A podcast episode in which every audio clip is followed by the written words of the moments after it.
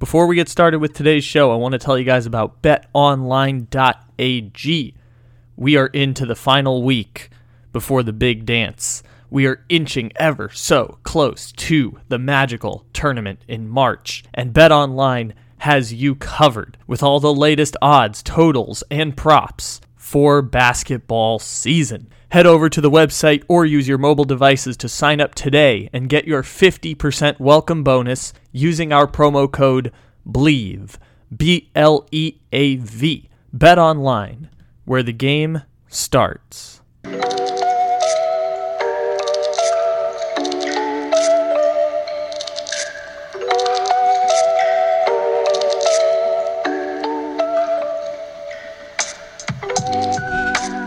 Good morning, good evening, good afternoon, or good night. However, and whenever it is you may be listening, thank you for stopping into another fantabulous episode of the Take It Easy Podcast live on the Bleav Podcast Network. Except it isn't live because it's a podcast. Welcome in, everybody. It is March 9th, according to my count. May not be that according to your count, but we appreciate you stopping in however and whenever it is you may be listening after a full year of conversation and chatter and trade scenarios and Instagram pages and losing Instagram pages and podcasts and all of that wonderful, wonderful mess. We have ourselves resolutions in not just the Aaron Rodgers situation, but also the Russell Wilson situation. And lo and behold, Russell Wilson is the one who got traded to the Denver Broncos instead of Aaron Rodgers, who signed $50 million a year to re up with the Green Bay Packers.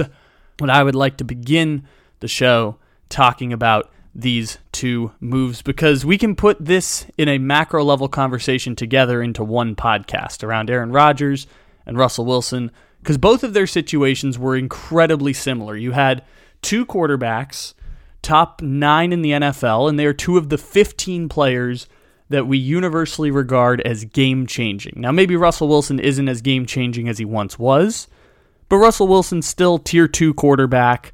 Uh, maybe at one point he was a tier one quarterback many years ago, but still Russell Wilson, tier one quarterback. Seattle Seahawks with you know Legion of Boom win a Super Bowl with Russell Wilson in his early years.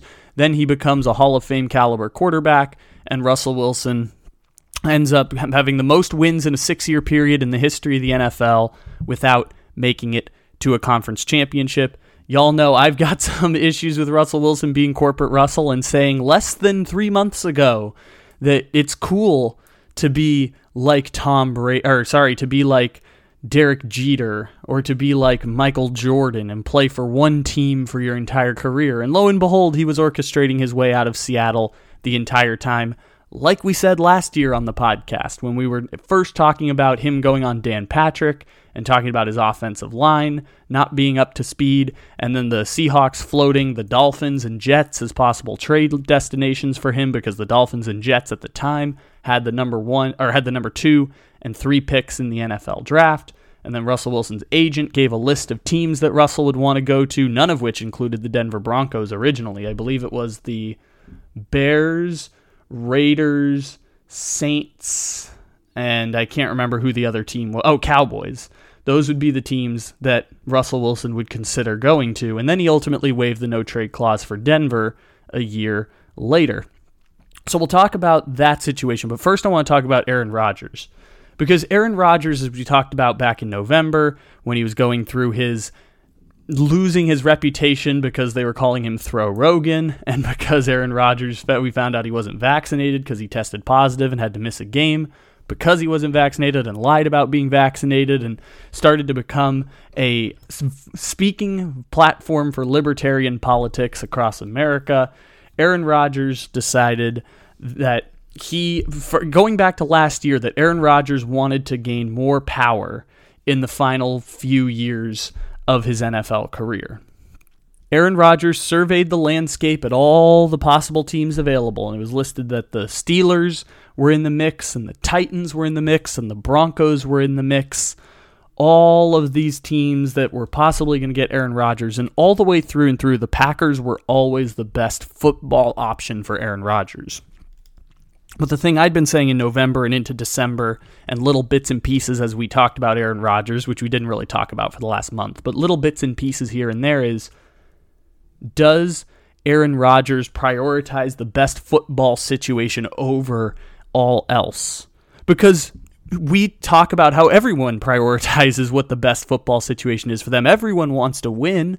Everyone wants to put themselves in the best position to succeed. That is entirely rational, but it was entirely possible that Aaron Rodgers wanted to build something with an organization that would have had to give up exorbitant amounts of draft picks to acquire him, whoever it may have been.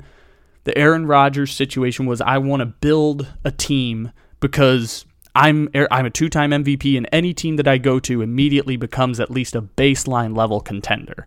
You know, with stability built around me, at least a baseline contender is what I'm getting from these other teams. And while you could argue the Titans had a deeper roster, the Steelers had a better star than anyone on the Green Bay Packers, Green Bay Packers were the best football option for Aaron Rodgers, even as they start heading towards salary cap hell just a little bit.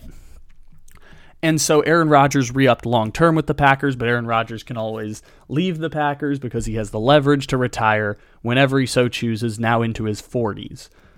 So Aaron Rodgers, when push came to shove, and I don't know how much power he's getting in the Packers organization or what kind of agreement he came to last offseason, Aaron Rodgers ultimately chose the best football decision for Aaron Rodgers, which was not a guarantee this entire time. Everyone was confused for a while. Why would you want to leave the Packers? The Packers have the best team in the NFL, other than maybe the 49ers if they just got a quarterback or you know, a team that already has a quarterback like the Chiefs or the Bills. Why would you want to leave the Green Bay Packers? There is no better situation currently in the NFL. Maybe Rodgers was playing the big chess move game, but the teams he was talking about were the Raiders and the Broncos, which didn't necessarily signify pillars of success in the NFL unless he like navigated his way to like the 49ers or something like that. Like they don't scream pillars of success in the NFL or building something stable. The Broncos and Raiders have been pretty consistently mediocre across the last 5 to 6 years or in the case of the Raiders the last 15 to 16 years. And so the uh, Denver Broncos end up snagging Russell Wilson. So on the flip side of Aaron Rodgers is Russell Wilson, where if you ask the question, was this a better football move for Russell Wilson? I could hear both sides on this one. Now, the Seattle Seahawks had exu- had exerted all of their resources in the past. They they made a, a relatively bad trade for Jamal Adams. It wasn't like a, a franchise collapsing trade, but they made a, a, rough trade for Jamal Adams. They gave up two first round picks and Bradley McDougald came to them, and so or I'm sorry, they gave up two first round picks and Bradley McDougald to get Jamal Adams. And Jamal Adams is very good, but he's not a game changing talent of player, and I would argue that game changing talents of players are probably the only people you can justify giving up two first round picks for. And so the Seahawks made that bad move. They used all of their available cap space. They whiffed on a couple draft picks, whether it be, uh, I mean, Jordyn Brooks is fine. LJ Collier in the first round is not a game changing player by any stretch of the imagination. Rashad Penny, until the last four weeks of this season, not a game changing player. So the Seahawks had used all of their available cap situation. Like they'd use all of their resources, all of their cap space, all of the goodwill that Russell Wilson had in that locker room. And by the way, Russell Wilson did get hurt at the end of the season. And Russell Wilson was two years away from coming up on a new contract. And so the Seattle Seahawks decided that now was the time to trade Russell Wilson because Russell Wilson wanted to leave the whole time it was like Russell Wilson dictates where Russell Wilson wants to go because he has a no trade clause and can work behind the scenes to get traded. Denver is an interesting choice because I've said for many years this is one of the franchises that we've beefed with, not quite as aggressively as the Bears or the Giants, who are just perpetually mediocre shit franchises. But the Broncos have been terrible for six years. They also don't have an owner. Like they just like John Elway is essentially running the team, and John Elway was a terrible general manager. And by being a terrible general manager, he was promoted to running the whole shebang because the family of Pat Bowlen decides that they trust John Elway, and John Elway is the this one's for John, or you know he's this one's for Pat. Uh, after John El- after Pat Bowlen did the this one's for John, and they're linked at the hip as John Elway ter- changed the entire fortunes of that franchise 20 years ago. They still trust him to help run the organization, and so John Elway is essentially running the Broncos. The Broncos have been run into the ground across seven years now since that Super Bowl in 2015. By the way, seven years ago. Seven years ago, the Denver Broncos were in the Super Bowl. They have not made the playoffs since. Second longest playoff drought in the NFL. The Denver Broncos are a pretty good team. Like, Jerry Jeudy is going to get better by virtue of not having Teddy Bridgewater and Drew Lock as his quarterback. Uh, KJ Hamler, if healthy, is going to get better. Courtland Sutton who had flashes in his second season, is going to get better because he has Russell Wilson. And that's why acquiring a top 15 player is such a big deal. This gets the Denver Broncos in the game of being above average to average in the NFL. What that means is this gets the Broncos into the wild card because the Broncos will not be as good as the Kansas City Chiefs. Granted, the Kansas City Chiefs might have to replace Tyrann Mathieu and all of that stuff, but they will not be as good as the Kansas City Chiefs. The Denver Broncos might not be as good as the Chargers because the Chargers also have the game changing quarterback in Justin Herbert. The Raiders are, you know, the Raiders are kind of about the same as the Broncos. They'll be fighting it out for the seventh playoff seed. But as long as you have Russell Wilson, the Denver Broncos should be good enough as that stands to be right in the thick of the playoff race. But unfortunately, they happen to play in an AFC that has now teams that have, or seven teams that have that dude at the quarterback position. They've got Patrick Mahomes, Josh Allen, uh, Lamar Jackson, Joe Burrow, Justin Herbert and Russell Wilson. Um, am I forgetting? Oh, Derrick Henry, I guess, would be the other person, but I don't know if we have to count Derrick Henry in this conversation in such a way. But yeah, uh, there are now. Well, I mean, you could throw the Patriots. There's a lot of really good teams in the AFC, and a lot of really good teams have Russell Wilsons. The Denver Broncos this year were an incredibly lucky team in one possession games. The Denver Broncos should have been like, I, I think they ended up actually with the, the nine pick in the draft if I'm not mistaken. I think they're at the top of the draft again. I might be incorrect, but the Denver Broncos were terrible last year. They should have been a tanking team, and it's fascinating that Russell Wilson chose to go there while only giving up Noah Fant, which, you know, is a piece. He's a former first round pick, but uh, I don't think he could have been traded for a first round pick tomorrow. So it's like adding a third round pick there and subtracting Shelby Harris, who was a you know a middle of the road veteran journeyman defensive lineman that was more for moving the contract than it was for moving the player. And they gave up all those picks, which essentially puts the Broncos in the same purgatory that the Seahawks were in. And by the way, that's not to shade the Denver Broncos. Like if this if Russell Wilson had been healthy for all 16 games this year, the Seahawks would have been the 7 seed in the NFC playoffs. Like, this is not a, a shade to the Denver Broncos. The Denver Broncos get significantly better by making this trade. The Denver Broncos are roughly a better football situation than the Seattle Seahawks. I mean, the Seahawks have used all of their available cap space, and the Denver Broncos had lots of cap space that part of which they used to help acquire Russell Wilson and, you know, eventually if Russell Wilson wants to give Russell Wilson a contract extension. But what's interesting is that if you told me the Denver Broncos without draft picks versus the Seattle Seahawks with draft picks, those football situations feel relatively similar. And what that means is they're below average teams without Russell Wilson, and they're above average teams with Russell Wilson because Russell Wilson is one of those 15 players in the NFL who really changes the game. I mean, we we did the podcast last week with Blake Jude, but these are the like generational game-changing players. And it's why last year it was such a huge deal that Russell Wilson, Aaron Rodgers, and for a time Deshaun Watson were available. Two of those got resolved this year, in an era where, you know, quarterbacks are recognizing that they dictate entire economies of teams and people will move mountains to acquire those franchise quarterbacks, including Washington, who tried to give their entire franchise for Patrick Mahomes, their entire franchise for Josh Allen, and three first round picks for Russell Wilson. But of course, all of them said, hell no, we ain't going to play for the mediocre Washington football team embroiled in scandal and toxic workplace culture. Hell no, we ain't going to play for that team. And so Russell Wilson ends up in Denver, which is going to get the Broncos in the wild card race, like legitimately in the wild card race. That's good enough to get to the playoffs.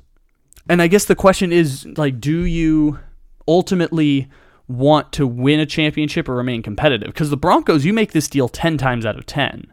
You go get Russell Wilson even if Russell Wilson is going to start sputtering after the fact. The possibility of Russell Wilson being as great as Russell Wilson was in 2017, 2018, and 2019 is exactly why you go out and make that trade. Uh, because be damned if it doesn't work out. If it doesn't work out, it'll still be better than playing the lottery game of trying to find the next Russell Wilson, which is exactly now what the Seattle Seahawks are about to do, which we'll talk about next. From the Russell Wilson standpoint, it's probably a better football situation than the Seahawks. Maybe everything had just run its course in Seattle because again, Al Davis has the famous phrase of you only he will only work 10 years at a job. You, people should only work 10 years at a job before, you know, it it stops it starts losing its luster, before complacency starts to set in. After 10 years, it's time for you to switch jobs and switch industries. In this case, Russell Wilson is in a position where he John Schneider and Pete Carroll have been together since 2012. This was year 10. This was a marriage that ran its course, had lots of success, great healthy children. Sure, it had its issues, but then they had great, stable fun for the next five to six years after the wonderful wins at the start and the marriage became loveless and Russell Wilson was ready to move on and John Schneider and Pete Carroll got gigantic contract extensions after 2020 and that was the beginning of the fallout according to reports done by the Athletic. The 8 and 1 season uh, the 8 and 1 start to 2020 that the Seahawks had ultimately I thought would get Pete Carroll gone but I think Pete Carroll and John Schneider are both in positions where they'll get to stay for as long as they so choose like barring the Seahawks totally falling apart, but they've kind of entered that like Sam Presti territory. I know Sam Presti didn't um, didn't win with the Oklahoma City Thunder, but Sam Presti's universally regarded as one of the best general managers in the NFL. And we'll talk more about this in a second when I talk about the Seahawks side of this.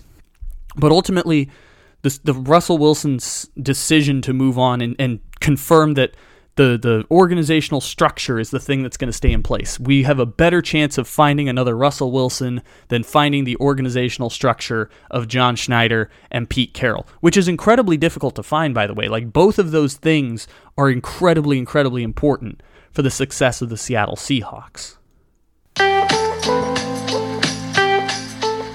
So if any of y'all would like to have the conversation about whether the Seattle Seahawks or Denver Broncos are a better football fit if you take away the draft picks from the Broncos and add Russell Wilson to the Broncos or keep Russell Wilson on the Seahawks, all of that.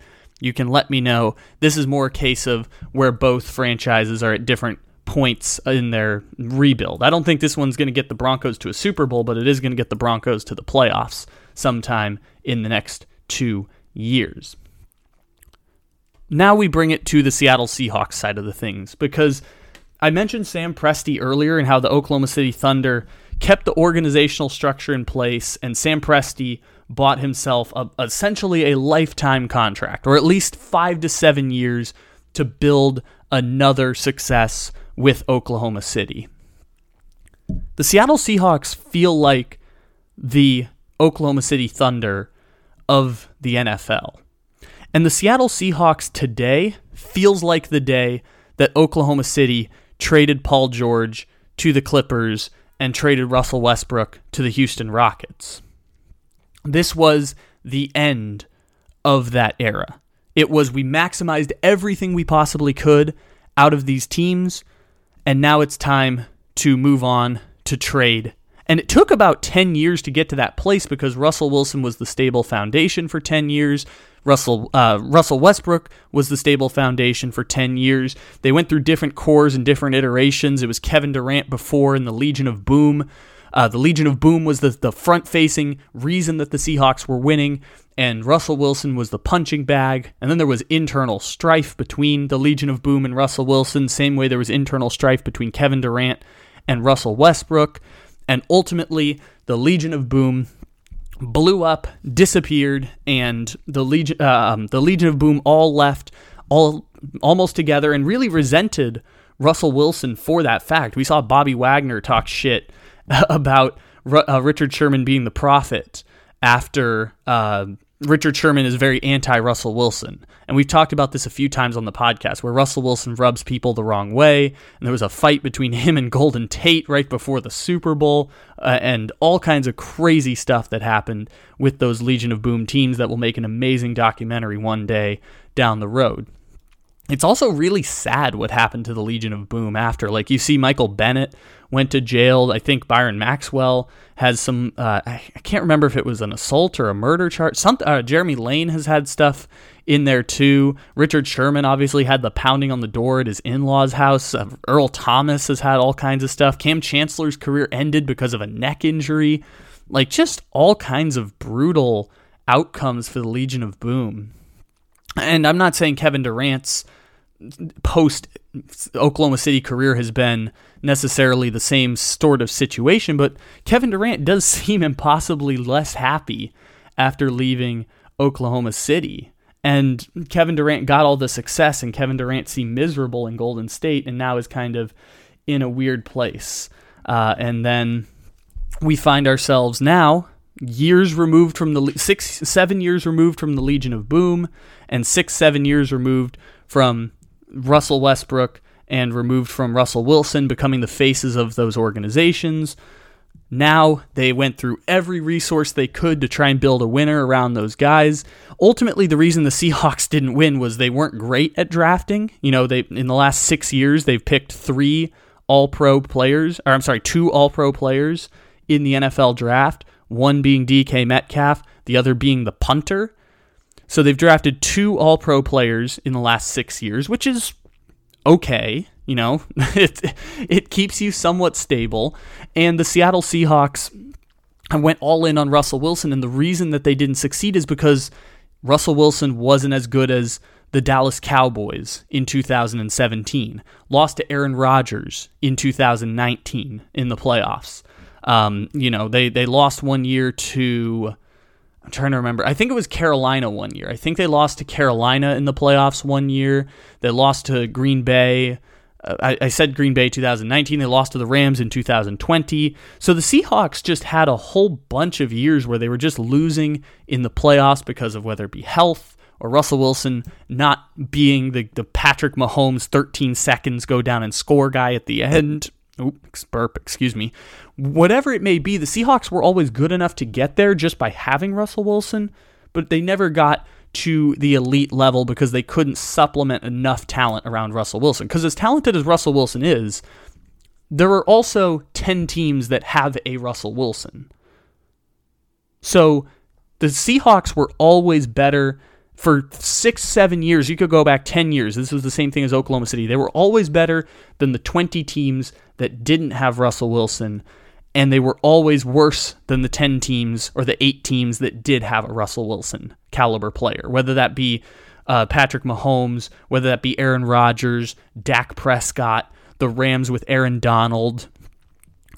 They lost to those teams and never got lucky, by the way. Didn't get Bengals level of lucky where one team got hurt or they got a crazy upset in the mix. I think they also lost to the Falcons the year that the Falcons went to the Super Bowl. So you had MVP Matt Ryan knock them out one year. You had near MVP Aaron Rodgers knock them out one season. So you defensive player of the year Aaron Donald knocks them out and they get a pick 6 on a screen pass from Russell Wilson. Like all of that stuff ended up leaving the Seahawks in the same place for like 6 or 7 years and they used every resource they could to try and get enough talent to put Russell Wilson over the edge. It's kind of like having Russell Westbrook If Russell Westbrook is your star player, you're good enough to make the playoffs and second round every single year, and you will lose to the Warriors, and you will lose to the Rockets, and you will lose to I forgot who else the, the Thunder lost to during that stretch. Oh, the Blazers. Remember Damian Lillard hits the step back shot, waves the, waves away. That was the last play of the OK3 dynasty. But they dismantled the players, but the organizational structure stayed in place. And that's the exact same move that the Seahawks made. Seahawks keep the organizational structure in place and move on from all of the other players and now they get to restart from scratch. They used every resource they possibly could. This is similar to what I talk about with the Bucks also in the NBA, which is the Seahawks used every resource they could. By the way, same thing happened to the New Orleans Saints. To build around Drew Brees, the Saints used every resource they could. They traded all their draft picks. They used all of their caps. They went $100 million over the cap space. They used every bit they could, and it still wasn't good enough to win a championship. And the same thing happened to the Seahawks, where they did everything they could.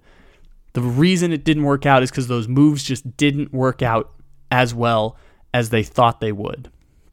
And so the Seattle Seahawks, ultimately, after using all their resources, ended and jump started the next era by trading Russell Wilson when his value was the highest. And by the way, took a lesser offer because Russell Wilson would only accept a trade to a certain number of teams. So they got less than market value for Russell Wilson. I know two firsts, two seconds, uh, Noah Fant, Drew Lock. Okay, whatever. Drew Lock. Uh, QB1 for the Hawks. Instead of QB1 for the Ponies, he's now QB1 for the Hawks.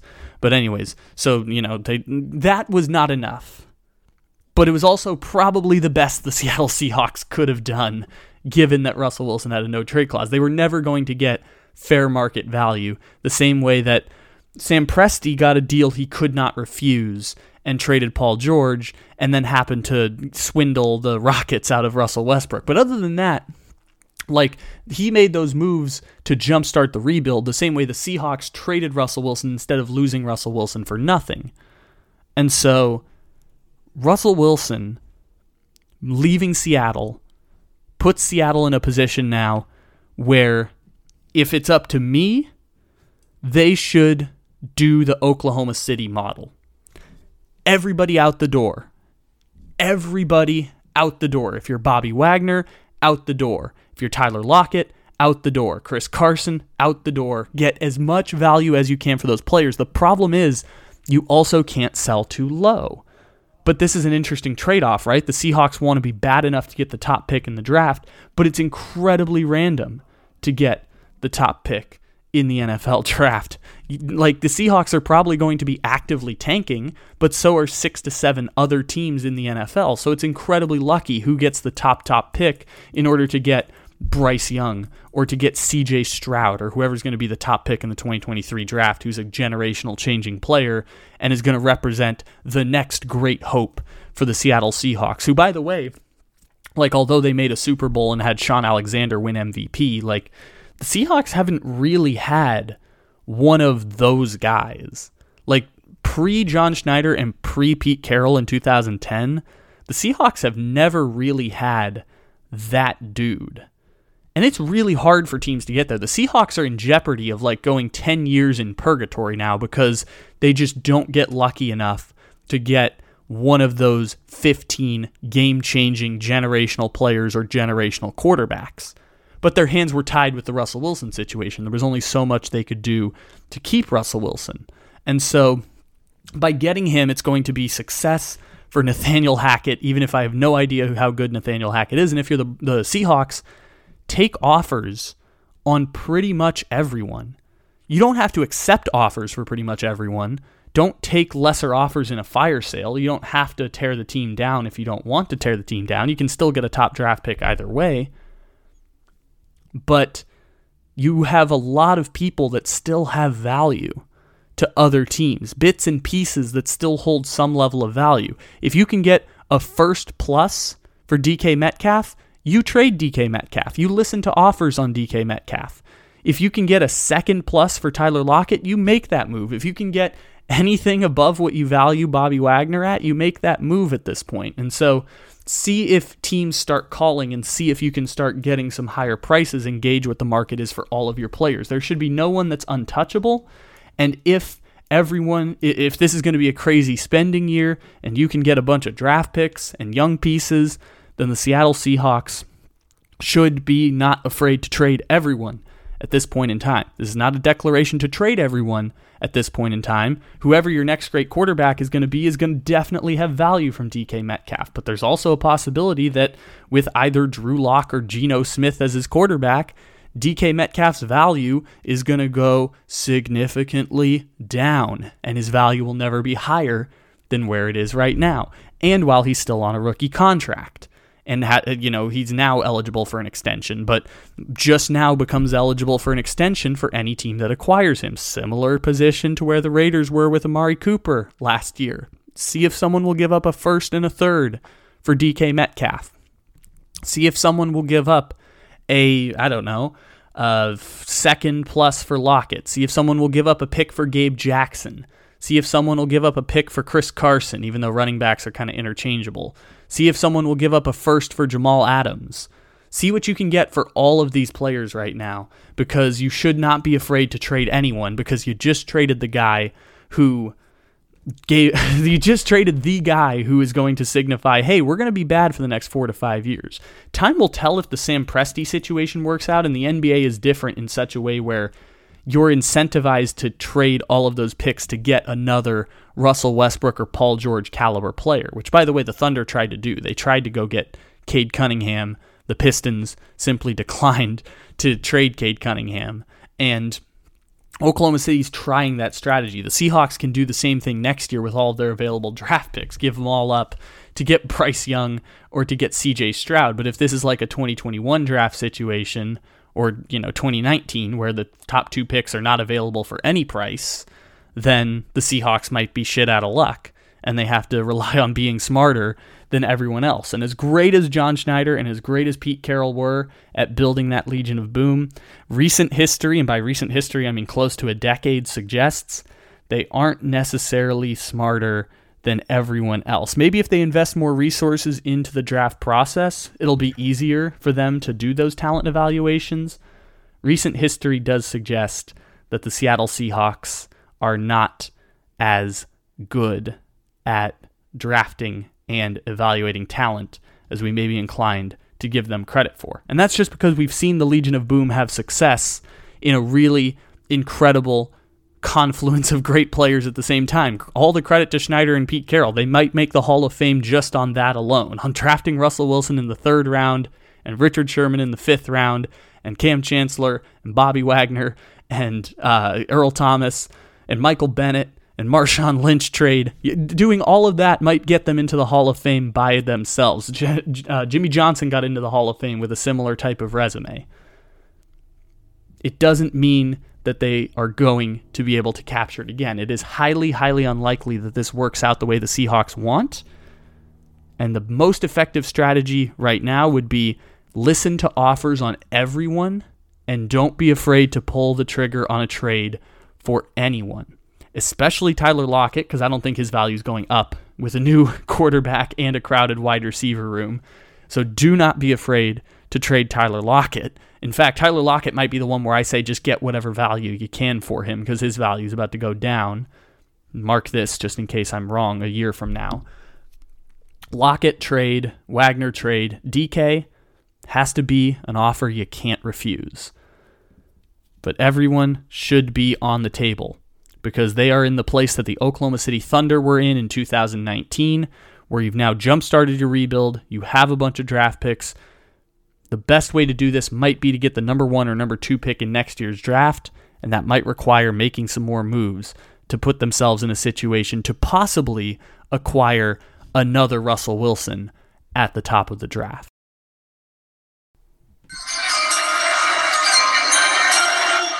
Before we conclude this fine podcast here today, I would like to give a shout out to one NFL player in particular, and that is Mr. Harold Landry the third linebacker for the Tennessee Titans, who cashed in on a five year, $87.5 million contract prior to free agents or prior to the franchise tag deadline passing. Harold Landry, who has the distinct honor on this wonderful little show here of being an NFL pre season Hall of Famer. One of the oldest bits we've ever done here in the content game that we have is the pre season Hall of Fame. It is a lore of a list to honor some of the greatest preseason players to have ever graced the gridiron and the hardwood. It is an award that over time has gotten more and more ridiculous as the years have gone on.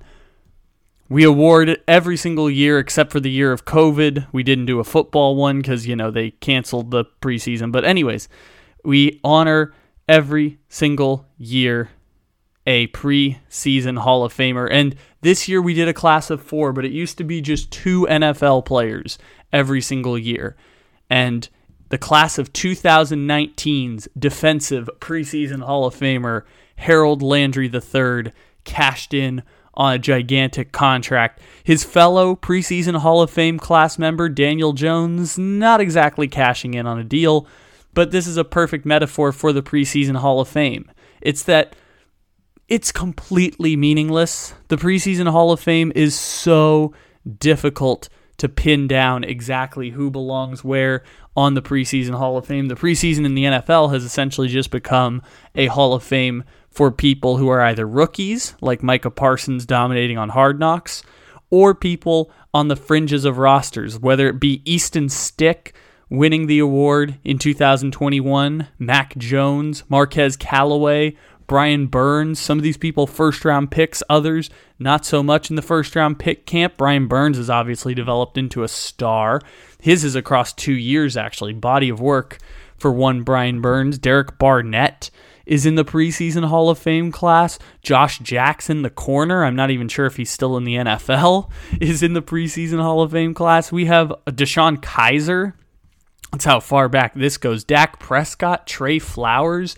This lore goes back all the way to 2016. And every time I see Harold Landry, I have to mention that it is preseason Hall of Famer Harold Landry that we reference because the preseason Hall of Fame is an award show of the greatest of the great preseason players, and it's completely meaningless to the future careers of NFL players. But a second round pick, Harold Landry, who is a preseason Hall of Famer across two seasons, has gotten his due payment. He has cashed in the big contract that everyone tries to cash in in the National Football League. Big time congratulations to one Harold Landry. Preseason Hall of Fame class of 2019 and now $87 million man for the Tennessee Titans. One off season after the Titans spent $87 million signing Bud Dupree. I'm sure all of these contracts will not come back to the bite the Titans, even in the slightest, especially when Derrick Henry isn't the same player that he is now. Especially then, those contracts won't come back to bite the Titans. Ladies and gentlemen, thank you for stopping in here to the Take It Easy podcast on a day where we had two of the biggest news stories in the NFL resolved. I'm sure we will have many, many more commentary with all of our wonderful friends, whether it be Blake Jude or our buddy uh, Morgan from Australia, possibly Cam from DSD returning tomorrow, which is probably available by the time you're listening to this. Check it out. All kinds of fun content coming at you here on the Take It Easy podcast. So, with that being said, ladies and gentlemen, we will have lots of Russell Wilson talk to come. Aaron Rodgers news will circulate until the next time you hear us talking about the game altering quarterbacks in the NFL and how the Denver Broncos will very much be in the mixies next year. Until then, take it easy.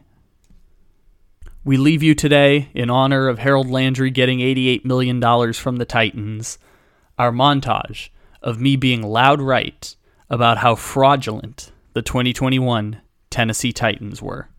Because any chance I have to play this, I want to play it. Take it easy, everybody.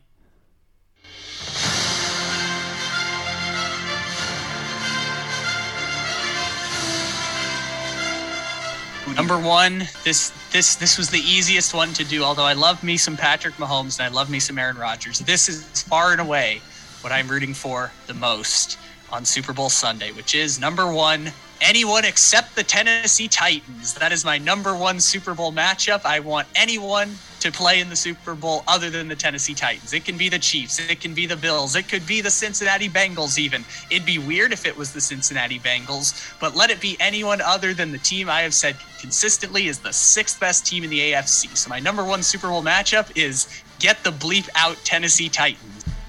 I'm just fascinated that the Titans wound up with the number one seed. Uh, that was bizarre. I mean, this is the thing that I've said all week, which is I, I know there are tiebreakers, but the tiebreakers are wrong. The tiebreakers were just wrong this year. That the Titans are the ones beat over the Chiefs, and the Eagles got in over the Saints. Both of those tiebreakers were just wrong in doing the analysis of who's a better team. Because I know the Chiefs, the Chiefs could go to Tennessee tomorrow and be seven point favorites, and well, the fact that they have to play the Steelers on Wild Card Weekend is unfortunate. I- you take that away from the Titans, they are essentially what the Bengals are, what the Saints are, what the Chargers are, and what the Broncos are, just by taking away Derrick Henry. And so that is why, even with the easy strength of schedule, the Titans were always going to be in jeopardy because they can be beaten on any given Sunday. And I know that's a cliche, but the Titans can't score points. It's the same way the Steelers are, where. I wish the NFL could have gone to 16 team playoff this year so that the Colts could have played the Titans in the first round, gone into Tennessee, and beaten the Titans. Because the Colts are better than the Titans. The Bengals are better than the Titans. The Ravens with Lamar Jackson are better than the Titans that team wins because they get that turnover margin. And I get to be proven right in spectacular fashion that the Tennessee Titans are incapable of scoring points. Is that the schedule does not matter. Yes, the Chiefs may have a really difficult strength of schedule, but the Kansas City Chiefs are still really, really good. The Titans may have an easy schedule the rest of the way, but they're also not very good. So they're going to lose some of these games because the Tennessee Titans, as we talked about with the Saints comparison earlier, they're about the level of an average NFL team.